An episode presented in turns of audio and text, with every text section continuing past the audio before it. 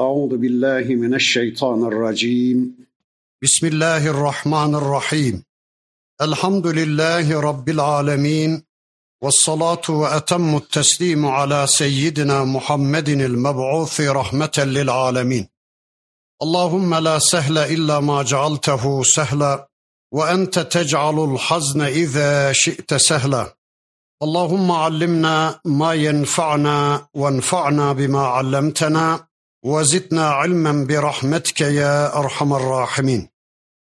أما بعد واذكرن في الكتاب مريم إذ انتبذت من أهلها مكانا شرقيا فاتخذت من دونهم حجابا فأرسلنا إليها روحنا فتمثل لها بشرا سويا قالت إني أعوذ بالرحمن منك in kunte takiyya.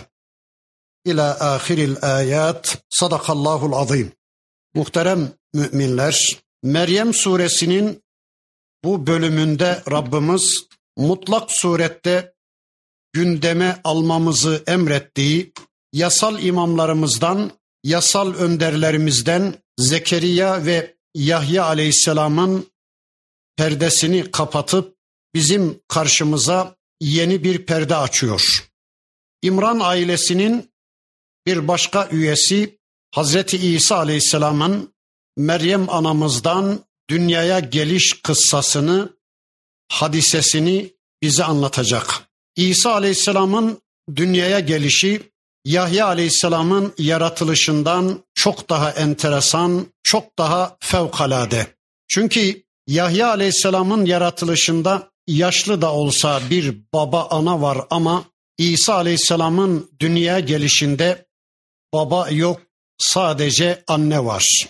Rabbimiz Meryem isimli bir kızcağızdan, bir bakire kızcağızdan yasal imamımız, yasal örneğimiz İsa Aleyhisselam'ı yaratacak. İnsanlık tarihi gerçekten çok enteresan bir hadiseye şahit olacak. Gerçi kitabımızın başka surelerinin beyanıyla Adem Aleyhisselam'ın yaratılışı ondan da enteresan ve dehşet verici ama ilkimiz Adem Aleyhisselam'ın yaratılışına insanlık tarihi şahit olmadı. İnsanlık şahit olmadı. Biz hiçbirimiz insanlardan hiçbirisi Adem Aleyhisselam'ın yaratılışına şahit olmadı, tanık olmadı. Biz onu kitabımızın gaybi beyanlarından öğreniyoruz. Bakın yasal imamlarımızdan, yasal örneklerimizden İsa Aleyhisselam'ın yaratılışıyla alakalı konuyu Rabbimiz Meryem suresinin bu bölümünde bize şöylece anlatmaya başlıyor.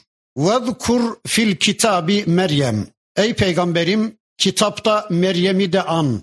Kitapta Meryem'i de zikret. Kitapla Meryem'le de tanış ey peygamberim. Ve ey peygamber yolunun yolcusu Müslümanlar. Sizler de kitabınızda Meryem'i anın. Sizler de Meryem'le tanışın. Sizler de Meryem'i gündeminize alın. Çünkü bir yasal imamın anası olan Meryem'de alabileceğiniz çok büyük ibretler var, çok büyük dersler var. Meryem suresinin başından itibaren Rabbimiz bize yasal örneklerimizi, yasal imamlarımızı tanıtmaya başladı. Onları gündeme almamızı emretti. Hayatları Allah tarafından tescil edilmiş, mutlak doğru olarak, mutlak hak olarak örneklikleri Allah tarafından onaylanmış. Yasal imamlarımız, yasal örneklerimiz örnek almamız gereken yasal aileler bize tanıtılıyor. Hangisine tutunursanız, hangisine ittiba ederseniz, hangisinin peşi sıra giderseniz mutlak hidayete ulaşabileceğiniz, mutlak cennete ulaşabileceğiniz Allah'ın yasal imamları, bizim sevgili elçilerimiz işte bu bölümde gündeme almamız emrediliyor.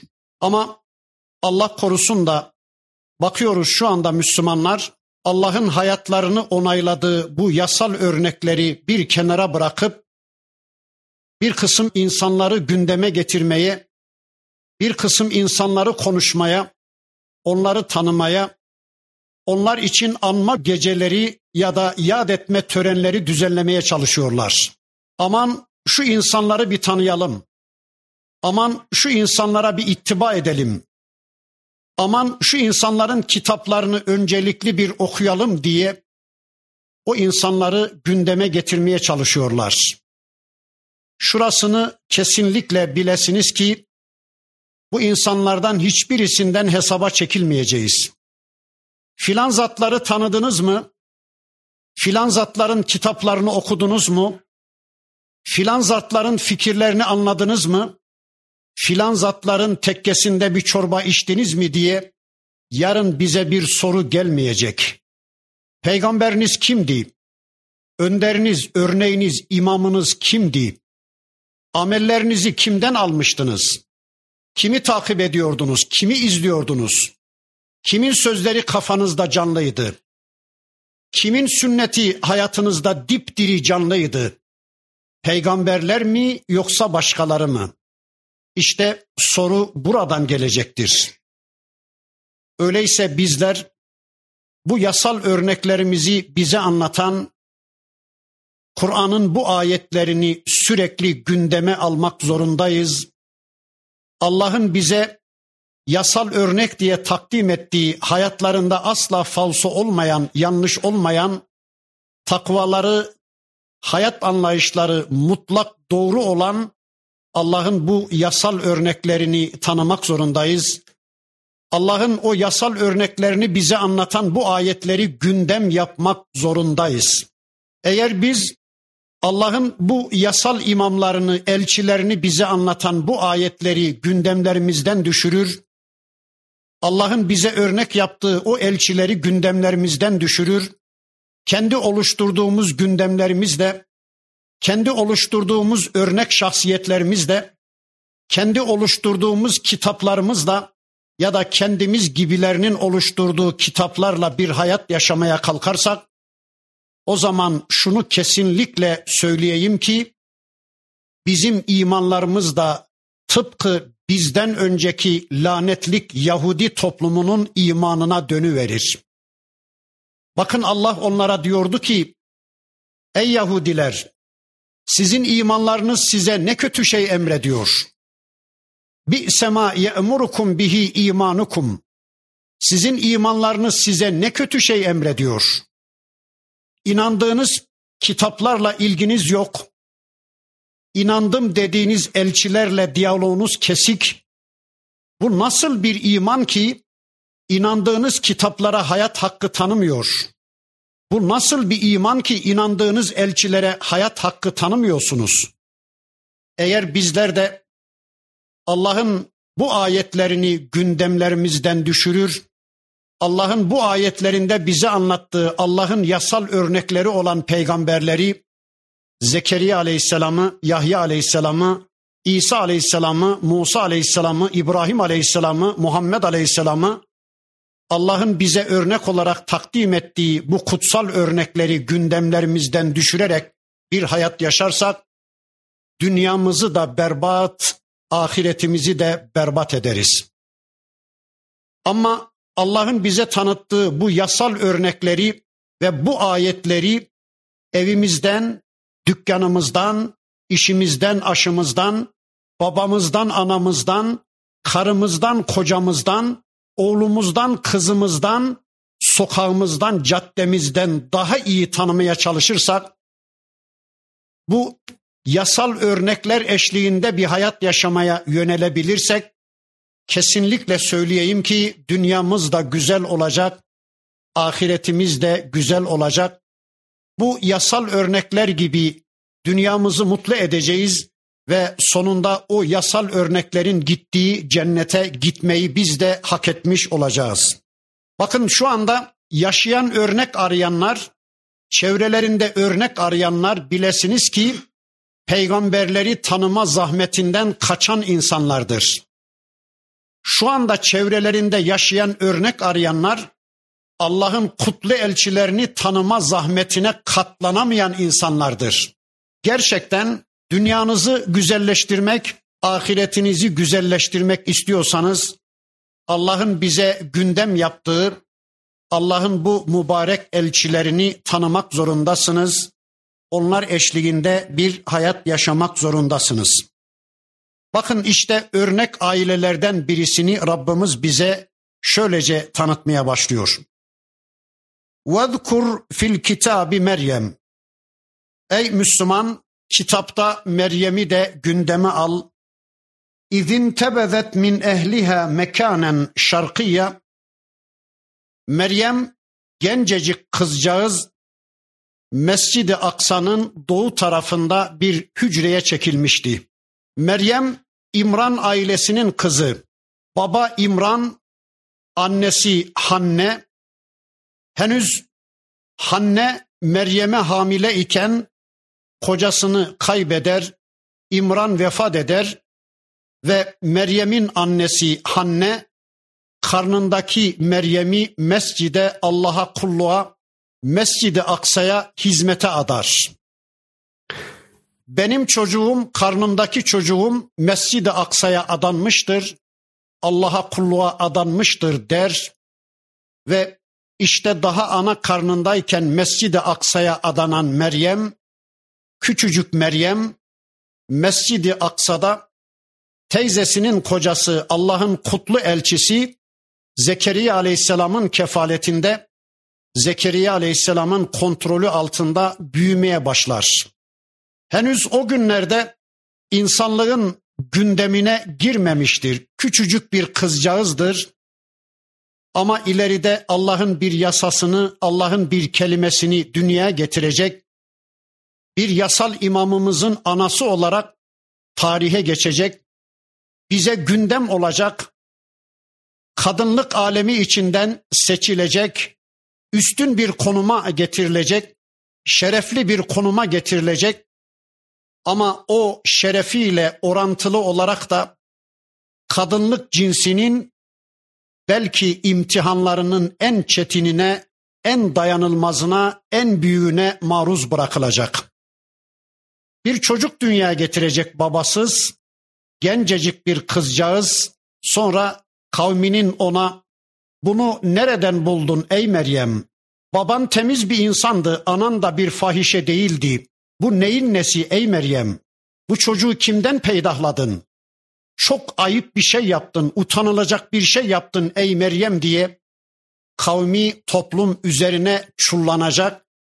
Belki yeryüzünde kadınlık cinsinin en çetin, en dayanılmaz imtihanlarından birisine tabi tutulacak. Bakın Rabbimiz onun imtihanını şöylece anlatmaya başlıyor. Meryem Mescid-i Aksa'nın doğusunda bir hücreye çekildi. Gözden ve gönülden ırak bir dünyaya çekildi. Sebep sebep şuydu. İsrailoğulları hızla kokuşmaya başlamıştı.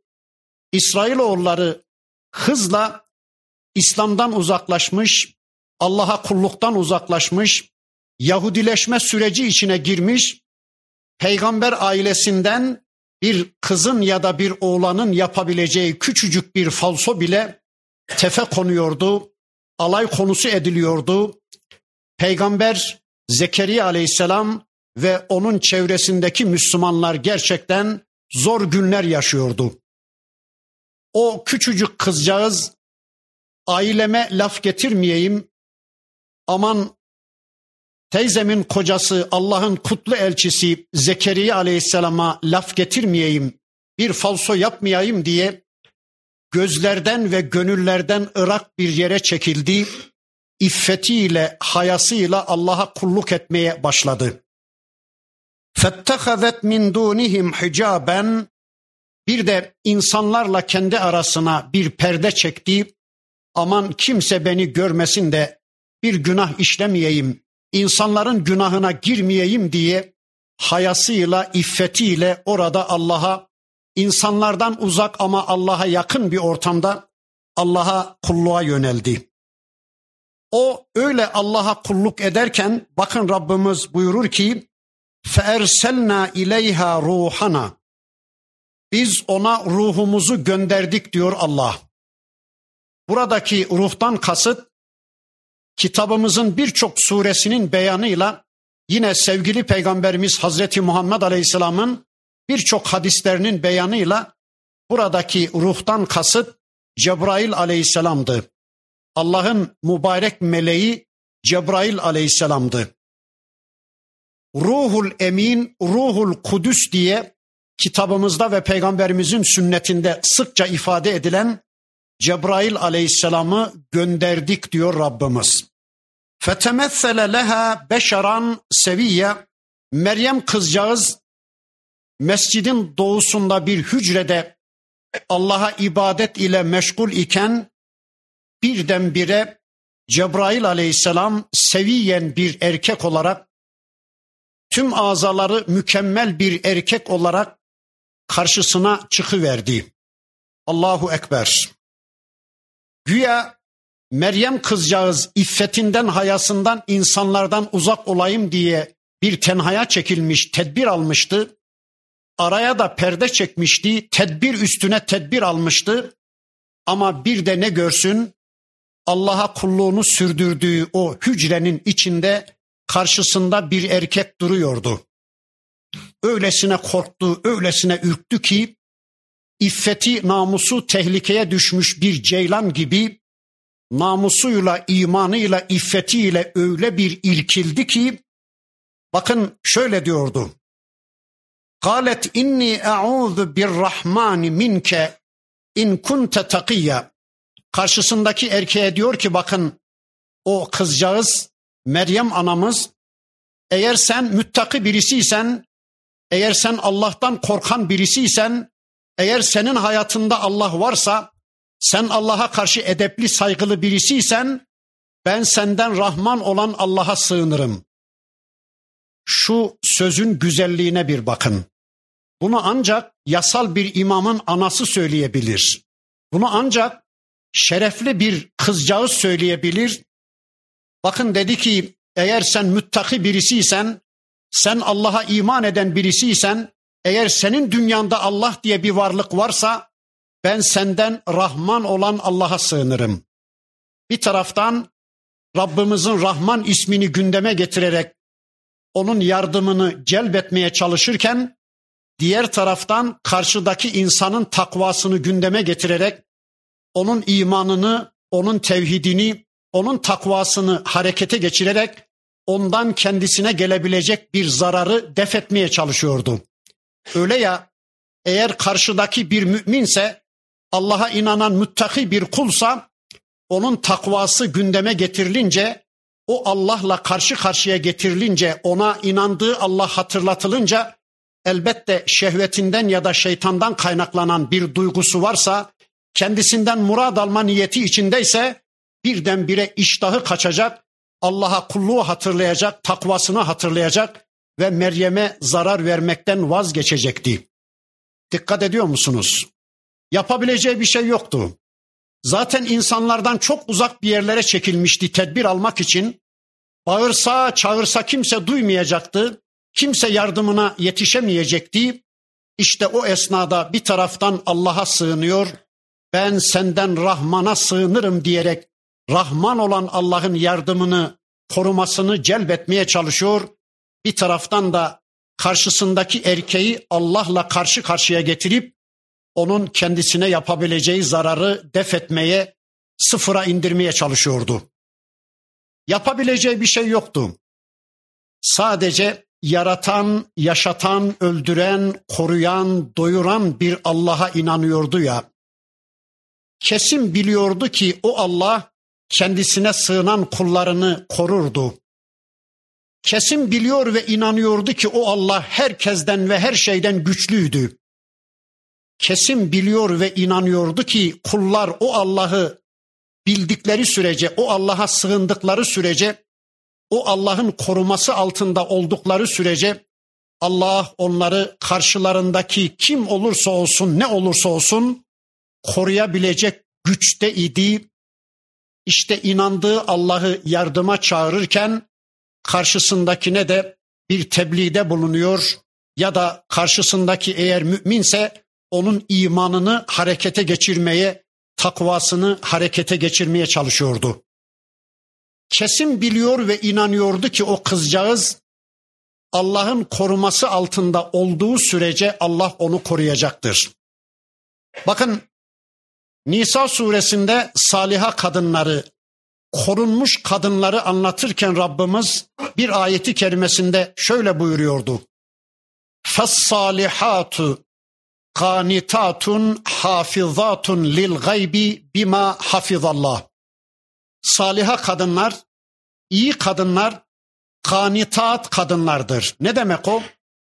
Gönülden Allah'a itaat eden, gönülden Allah'ın emirlerini icra edip haramlarından sakınan, Allah'ın haklarına, hukuklarına riayet eden kadınlardır onlar. Bir, bir de gönülden kocalarının meşru dairedeki isteklerini yerine getirip kocalarının meşru dairedeki arzularına itaat eden, kocalarının haklarını, hukuklarını koruyan kadınlardır onlar. Kanitatun hafizatun lil gaybi bima hafizallah bir de o kadınlar Allah'ın kendilerini koruduğu gibi Allah'ın kendi haklarını koruduğu gibi onlar da Allah'ın haklarını, hukuklarını koruyan kadınlardır. Ya da gaybı koruyan kadınlardır onlar. Ne demek o?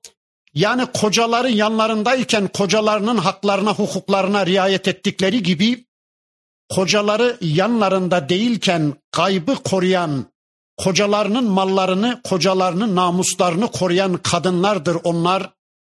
Yani Allah'ın koruması altına girip Allah'ın kendilerini koruduğu kadınlardır onlar. Bu cümle çok önemli. Eğer bir kadın ya da bir erkek sürekli Allah'ın emirlerini yerine getirip nehilerinden sakınıp Allah'ın koruması altında bir hayat yaşarsa Allah onu koruyacaktır. Ama ister kadın ister erkek Allah'ın yasalarını delmişse, Allah'ın kendisini görmek istemediği bir yerde boy göstermişse, Allah'ın kendisine yüklemediği bir rolü oynamaya kalkışmışsa, yani Allah'ın haram kıldığı bir kısım ilişkilere girmişse, filan yerde falan yerde bulunmuşsa, Allah'ın kendisini görmek istemediği bir yerde arzı endam etmişse, işte filan büroda sekreter, filan yerde işte filan yerde çalışan bir kişi olarak Allah'ın kendisine yüklemediği bir rolü oynamaya başlamışsa, Allah'ın kendisini görmek istemediği bir yerde bulunmuşsa bir kadın, bu tür ilişkilere girmişse, Allah'ın yasalarını delmişse, Allah'ın koruması altından kendisini çıkarmışsa, işte Allah ondan korumasını çekiverir ve o kadının başına her türlü bela ve musibet gelir. Çünkü Allah'ın korumadığı bir şeyi bir kadın nasıl koruyabilecek? İşte bakın diyor ki o kadınlar kaybı koruyanlardır. Allah'ın haklarını, hukuklarını koruyanlar böylece Allah'ın koruması altında olan kadınlardır ki Allah kendi koruması altında olanları da koruyacaktır. İşte bakın Meryem kızcağız kesin biliyor ve inanıyordu ki ben şu ana kadar Rabbimin koruması altında bir hayat yaşadım. Ben iffetimi korudum. Ben gözden gönülden ırak olayım. Erkeklerden kimse beni görmesin diye bir tenhaya çekildim. Adına mümince bir hayat yaşadığım Rabbim elbette beni koruyacak diye Rabbına güveniyor ve Rabbinin rahmetini tecelli ettirmek istiyordu.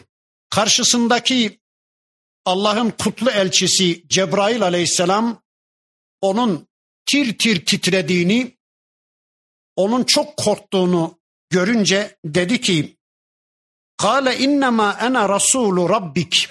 Ey Meryem sakın korkma. Ben bir insan değilim. Ben sana zarar vermek niyetiyle gelmiş değilim. Ben senden murad alma niyeti içinde değilim. Ben bir insan değilim. Ben adına iffetli davrandığın, adına beni uyardığın Rabbin bir elçisiyim. Ben bir meleğim, ben Cebrail'im. Li ehebe leki gulamen zekiye. Ben sana tertemiz bir oğlan müjdelemeye geldim.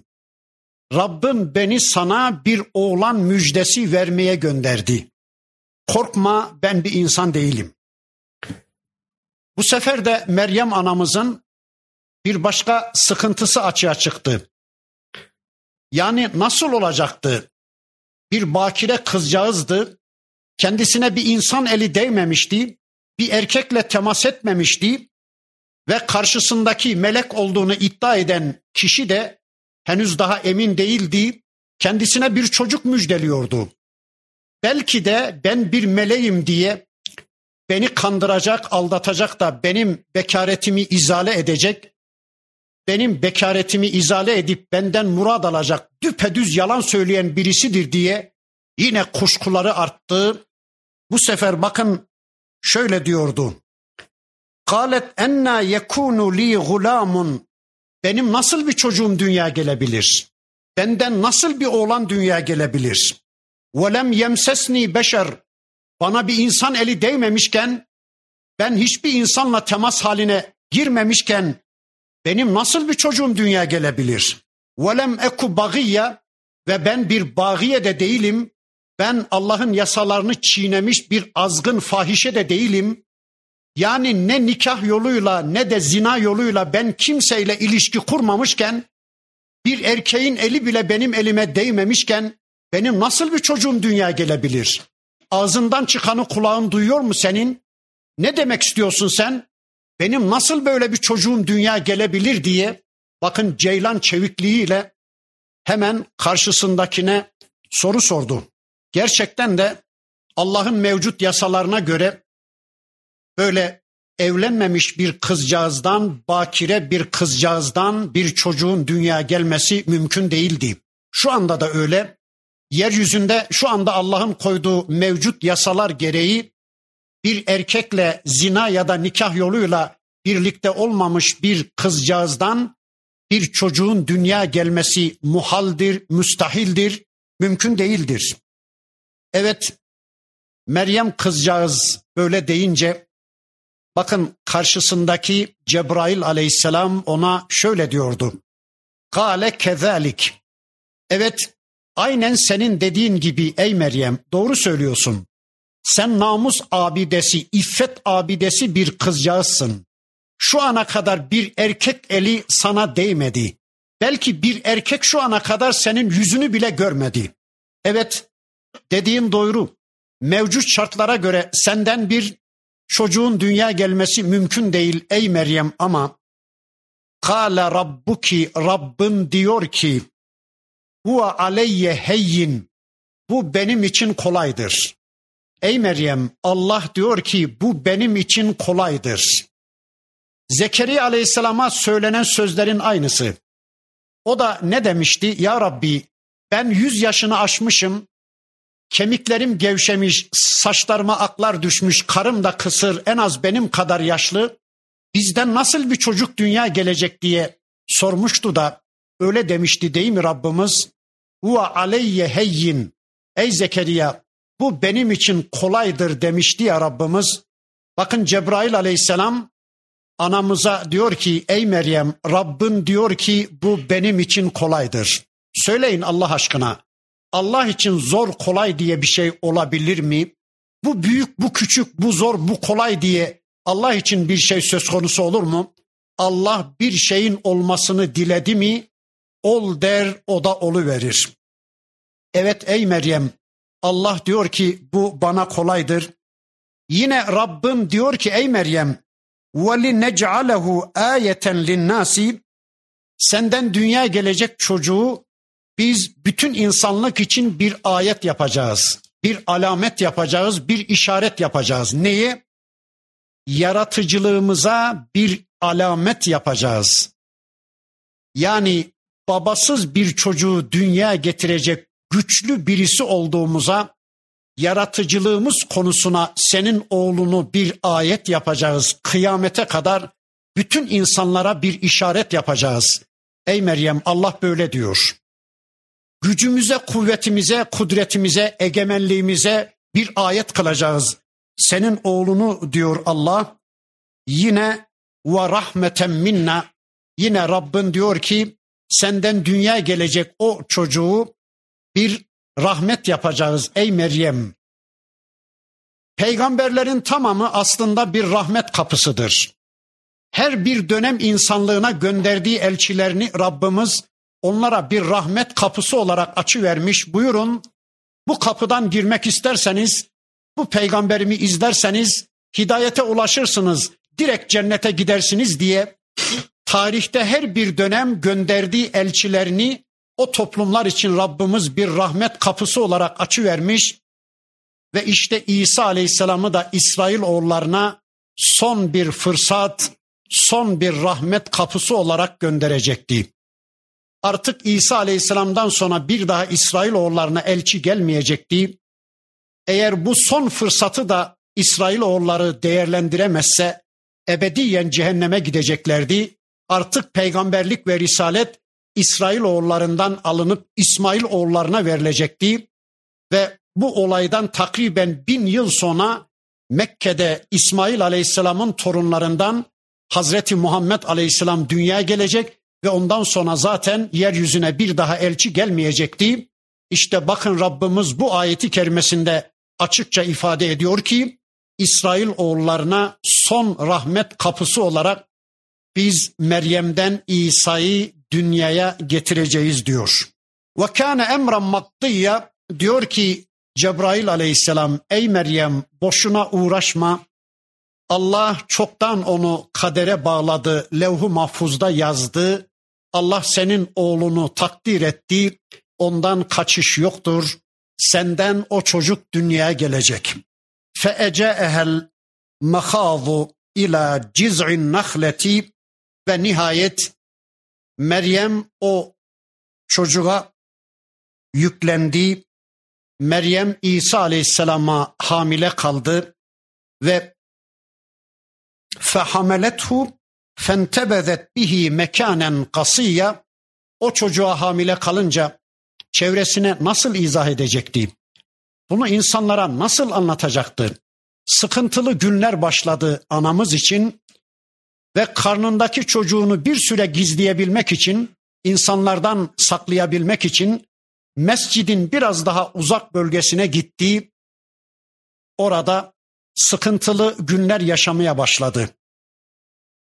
فَاَجَاءَهَا الْمَخَاضُ ila ciz'in nahleti Nihayet doğum sancıları gelip çattı ve doğum sancıları onu bir hurma kütüğünün, bir hurma ağacının yanına kadar götürdü.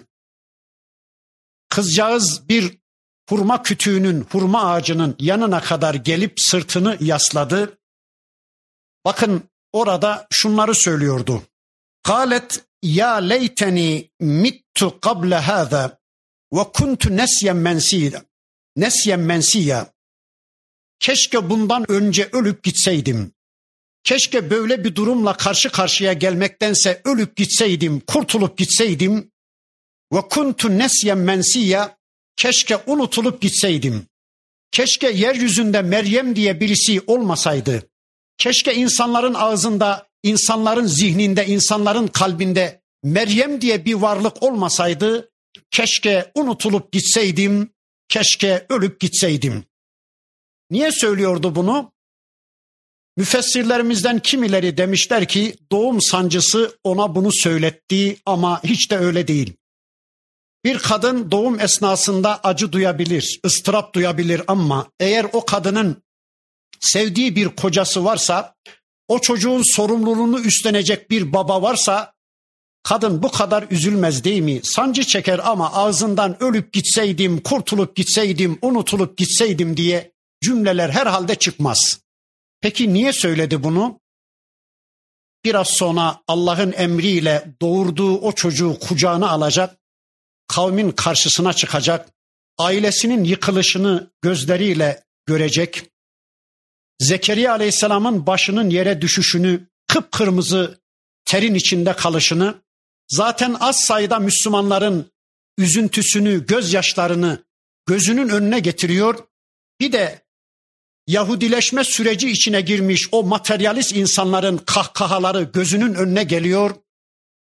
Öyle tedirgin oluyor, öyle üzülüyor ki ya Rabbi keşke ölüp gitseydim, keşke ismim ve cismim unutulup gitseydi, işte bu ıstıraplı, acılı sözleri söylüyor.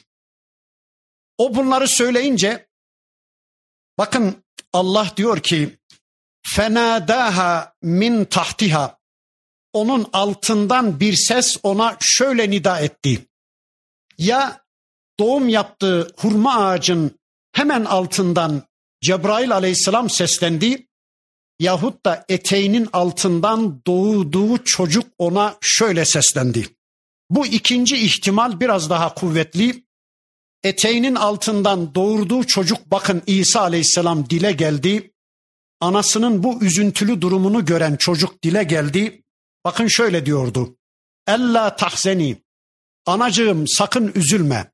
Sakın mahzun olma. Sakın kederlenme. Kad ceale rabbuki tahteki seriya. Rabbin senin ayağının altından bir su fışkırtacak. O sudan iç.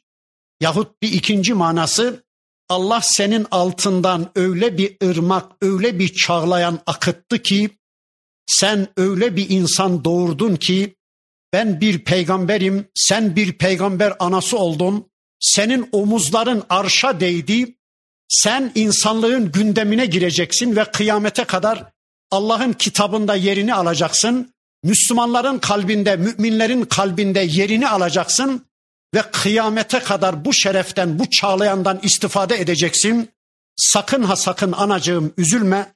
Ve huzzi ileyki bi ciz'in nahleti ya bunu söyleyen Cebrail aleyhisselam ya da İsa aleyhisselamdı. Şu hurma kütüğünü üzerine doğru silkele. Tusakıt aleyke rutaben ceniye taptaze hurma dökülsün. Allahu Ekber. Bir hurma kütüğü, kupkuru bir hurma ama ne fark eder? Böyle değerli bir ana için birdenbire yaprak, birdenbire çiçek, birdenbire meyve, o kupkuru ağaç birdenbire meyveye döndü üzerine taptaze hurmalar dökülmeye başladı. İğde gibi biraz kekremsi olur hurmanın o taze olanları. Fekuli veşrabi ve karri ayna. Anacığım ye iç gözün aydın olsun. Hiç üzülme. Yedi içti. Alimlerimiz lohusa kadınlar, yeni doğum yapmış kadınlar çocuklarının ağzına bir miktar o taze hurmadan koysunlar ve de bizzat kendileri o rutap denen taze hurmadan yesinler. Hem çocukları için şifadır hem de doğum yapan kadınlar için şifadır demişler. Herhalde bu ayetten hükmetmişler. Bakın diyor ki İsa aleyhisselam ye iç anacığım ve karri ayna gözün aydın olsun hiç üzülme. Fe imma teriyenne minel beşeri ahaden bugün bir insanla karşılaştığın zaman, bir insan gördüğün zaman Fekuli de ki ona ey anacığım inni nezertu lirrahmani savma ben Rahman'a bir oruç adadım. Felen ukellimel yevme insiya ben bugün hiçbir insanla konuşmayacağım deyiver. Kimseye kimseyle konuşma. De ki kimi gördüysen ey anacığım de ki ben Rabbime konuşmama orucu adadım. Ben şu anda kimseyle konuşmayacağım deyiver. Kendini savunacağım diye uğraşma. Seni ben savunacağım anacığım. Seni eserin savunacak. Seni çocuğun savunacak. Seni bir peygamber savunacak. Sakın ha üzülme, canını sıkma. Allah seni de beni de koruyacaktır. Seni eserin savunacak. Keşke biz de eserlerimizle övünmesek de eserimiz bizi övse. Ortaya koyduğumuz amelimiz bizi övse, eserimiz bizi övse işte bu güzeldir. Bakın İsa aleyhisselam ya da Cebrail aleyhisselam böylece Meryem anamıza müjdeler verdi. Şimdi artık az evvelki o üzüntülü sözleri söyleyen Meryem yoktu.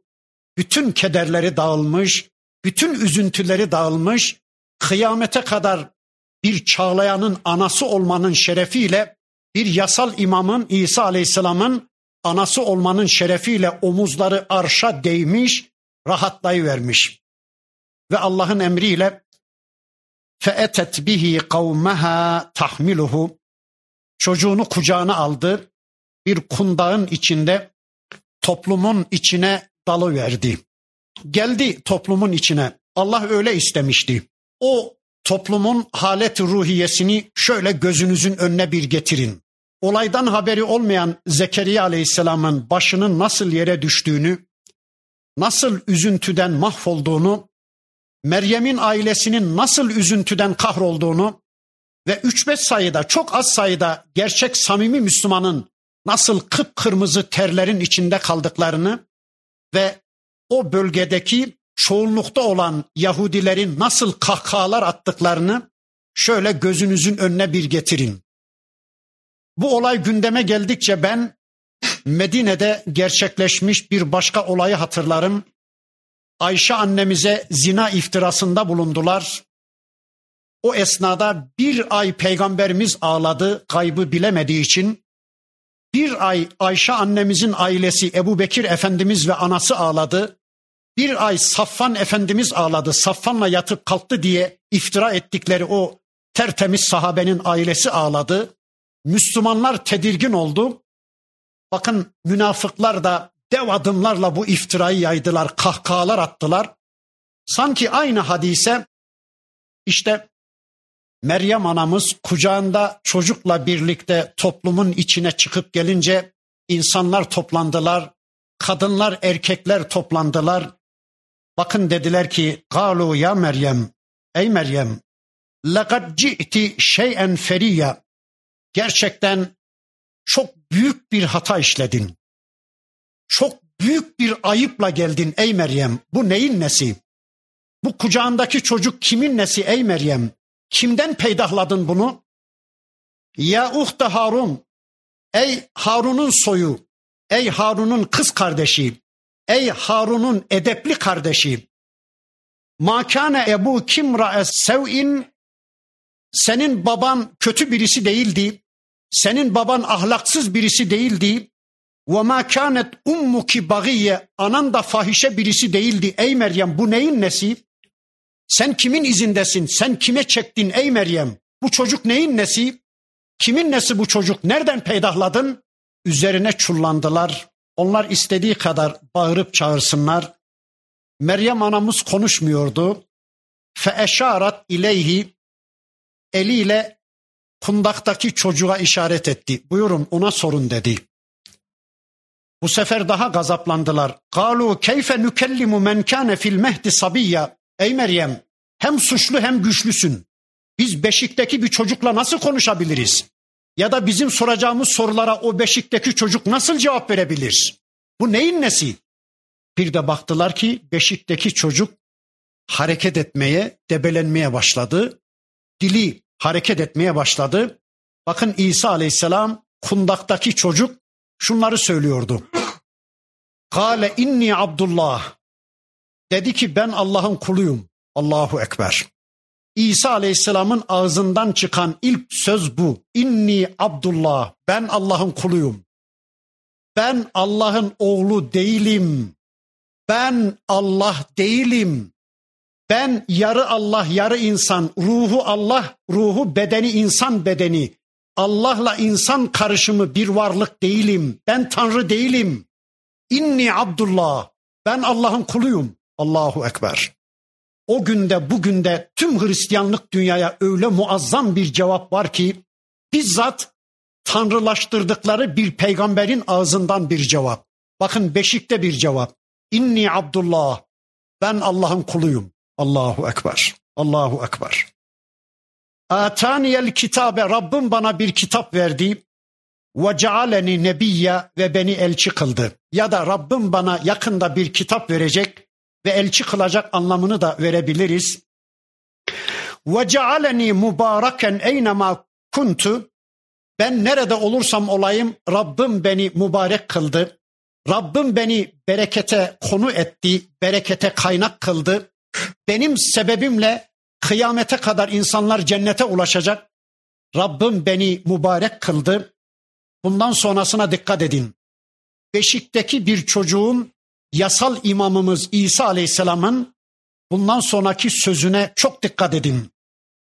Ve evsani bis salati ve zekati ma dumtu hayya. Ve ben hayatta olduğum sürece, ben yaşadığım sürece Rabbim bana namazı ve zekatı farz kıldı. Allahu Ekber. Allahu Ekber.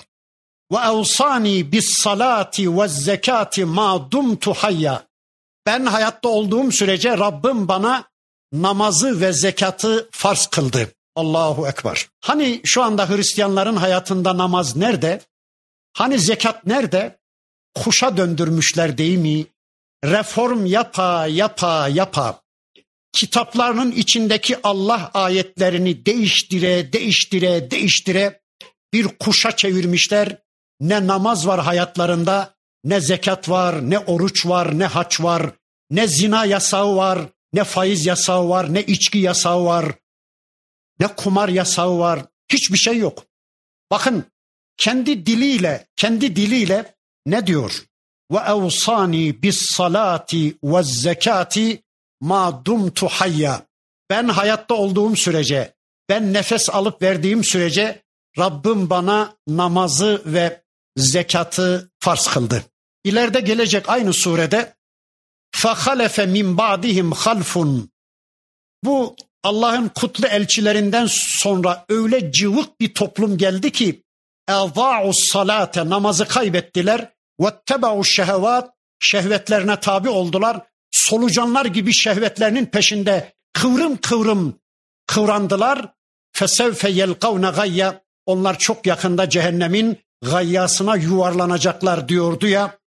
İşte bakın namaz da yok, zekat da yok. O zaman şu soruyu sorayım. Allah için söyleyin. İsa Aleyhisselam'ın ümmeti şu andaki Hristiyanlar mı yoksa bizler miyiz? Bizleriz yahu. İsa Aleyhisselam bizim peygamberimiz. Onlar bizim peygamberimiz İsa'dır deseler de İsa Aleyhisselam'a bundan daha büyük bir hakareti yapmak mümkün değildi. Bundan daha büyük bir zulmü yapmak mümkün değildi. Ne namazını bırakmışlar hayatta, ne zekatını, ne orucunu. Öyleyse İsa Aleyhisselam'ın ümmeti biziz, ümmeti Muhammed'dir. Çünkü onun yoluna tabi olan biziz. Onu Allah'ın kulu ve elçisi bilen biziz. Onlar Tanrı biliyorlar, Allah'ın oğlu biliyorlar. Tanrı'nın yetkilerine sahip bir varlık biliyorlar. İşte böylece peygamberlerine zulmediyorlar. Ve barram bi valideti devam ediyor beşikteki çocuğun sözleri. Bir de anama karşı saygılı davranmamı Rabbim bana emretti. Babası olmadığı için babam diyemiyor da bakın diyor ki ve barran bi valideti anama karşı saygılı davranmamı Rabbim bana emretti. Lem yec'alni cebbaran şakiya ve Rabbim beni bir zorba, bir eşkıya, bir şaki kılmadı. Gerek insanlara karşı, gerek anama karşı, gerek Rabbime karşı zorba ve isyankar birisi olmayacağım ben. Vesselamu aleyye yevme vulittu. Doğduğum gün selam benim üzerime olsun. Ve yevme emutu. Öldüğüm gün Allah'ın selamı benim üzerime olsun ve yevme ub'asu hayya yarın kıyamet günü dirileceğim gün ya da kıyamet öncesi Rabbim beni yeryüzüne tekrar göndereceği gün selam benim üzerime olsun. Bir peygamber daha dünya geldi. Üstelik babasız bir kızcağızdan, bakire bir kızcağızdan dünya geldi. O günkü Roma sarsıldı. Müşrik Roma, ateist Roma sarsıldı. Çünkü maddeden başka bir şeye inanmayan, elle tutulan gözle görülenden başka manaya Allah'a inanmayan müşrik Roma İmparatorluğu sarsıldı. Ataerkil aile sistemi yıkıldı. Bakın o günün dünyasında ataerkil bir anlayış vardı. Yani erkek egemen bir hayat anlayışı vardı. Yani ihtiyarlar meclisi diye bir meclis yasayı yapıyordu. Hayata egemen biziz diyorlardı. Bakın ki Allah babasız bir kızcağızdan bir çocuk dünyaya getirip erkek egemenliğini, ataerkil anlayışını kökünden kazıyı verdi. Müşrik Roma sallandı, sarsıldı. Yahudileşmiş İsrailoğulları sarsıldı. Küçük dillerini yuttular adeta. Allah'ın bu gücü kuvveti karşısında hayır hayır hayata egemen Allah'tır. Rab Allah'tır. Yasayı belirleme yetkisi Allah'a aittir. İhtiyarlar Meclisi'nde erkek egemen hayatta yasa yapma yetkisi yoktur. İşte hayata egemen Allah, Rab Allah, ilah Allah bu gerçek böylece açığa çıkıverdi. Bakın bundan sonra Rabbimiz bir değerlendirme yapacak. Zalike İsa ibn Meryem. İşte Meryem oğlu İsa budur. Kavlel hakkillezî fihi yemterun. Şu anda Yahudi ve Hristiyanların tartıştıkları İsa Aleyhisselam hakkında hak söz, gerçek söz işte Allah'ın söylediği bu sözlerdir. İşte bu ayetlerdir. Kim ne derse desin. Kim ne derse desin İsa Aleyhisselam hakkında hak söz Allah'ın söylediği bu sözlerdir. Ma kâne lillahi en yettehide min veledin subhane. Yani Allah'ın bir oğula ihtiyacı yok ki fe subhanallah. İsa Allah'ın oğludur diyenler, Üzeyir Allah'ın oğludur diyenler, melekler Allah'ın kızlarıdır diyenler yalan söylüyorlar. Allah'ın böyle bir şeye niye ihtiyacı olsun da? Bakın evlat aslında bir ihtiyacın neticesidir.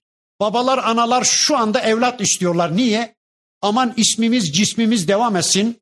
Aman adımız, sanımız, zürriyetimiz devam etsin. Aman bizim malımız başkalarına gitmesin. Oğlumuz bize varis olsun, kızımız bize varis olsun diye. Evlat bunun için istenir değil mi? Ya da yaşlılık zamanımda bana hizmet etsin, beni ayağa kaldırsın diye evlat ister insanlar değil mi? Yani bir ihtiyacın neticesi evlat istemek değil mi? Peki Allah için söyleyeyim. Allah'ın böyle bir şeye niye ihtiyacı olsun da? Fesubhanallah. Allah subhanehtir. Allah onların bu uydurmalarından münezzehtir. İza kaza emran Allah bir şeyin olmasına hükmettiği zaman fe innema yekulu lehu kun feyekun. Allah ol der, o da olu verir. Hepsi bu. Ama maalesef şu anda Hristiyanlık ve Yahudilik dünya bu konuda büyük büyük iftiralar yapıyorlar. Bakın ya şu söz yine İsa Aleyhisselam'ın sözü ya da bunu Peygamber Efendimiz söylüyor. Ve inna Allahe Rabbi ve Rabbukum fa'budu. Eğer Beşik'teki İsa Aleyhisselam'ın sözünün devamıysa ne güzel bir söz. Bakın diyor ki Allah sizin de benim de Rabbimizdir. Fa'buduhu sadece ona kulluk edin. Bakın şu anda Hristiyanlar İsa Aleyhisselam'ı Rab biliyorlar, ona ibadet ediyorlar. Ama İsa Aleyhisselam diyor ki ve inna Allah Rabbi ve Rabbukum. Allah sizin de benim de Rabbimizdir. Ben bir ömür boyu ona kulluk ettim. Ey İsrailoğulları gelin siz de o Rabb'a kulluk edin. Hada sıratun mustakim. İşte bu dost doğru yoldur. Benim yolum sıratı mustakimdir. Musa Aleyhisselam'ın yolu sıratı mustakim. İbrahim Aleyhisselam'ın yolu sıratı mustakim.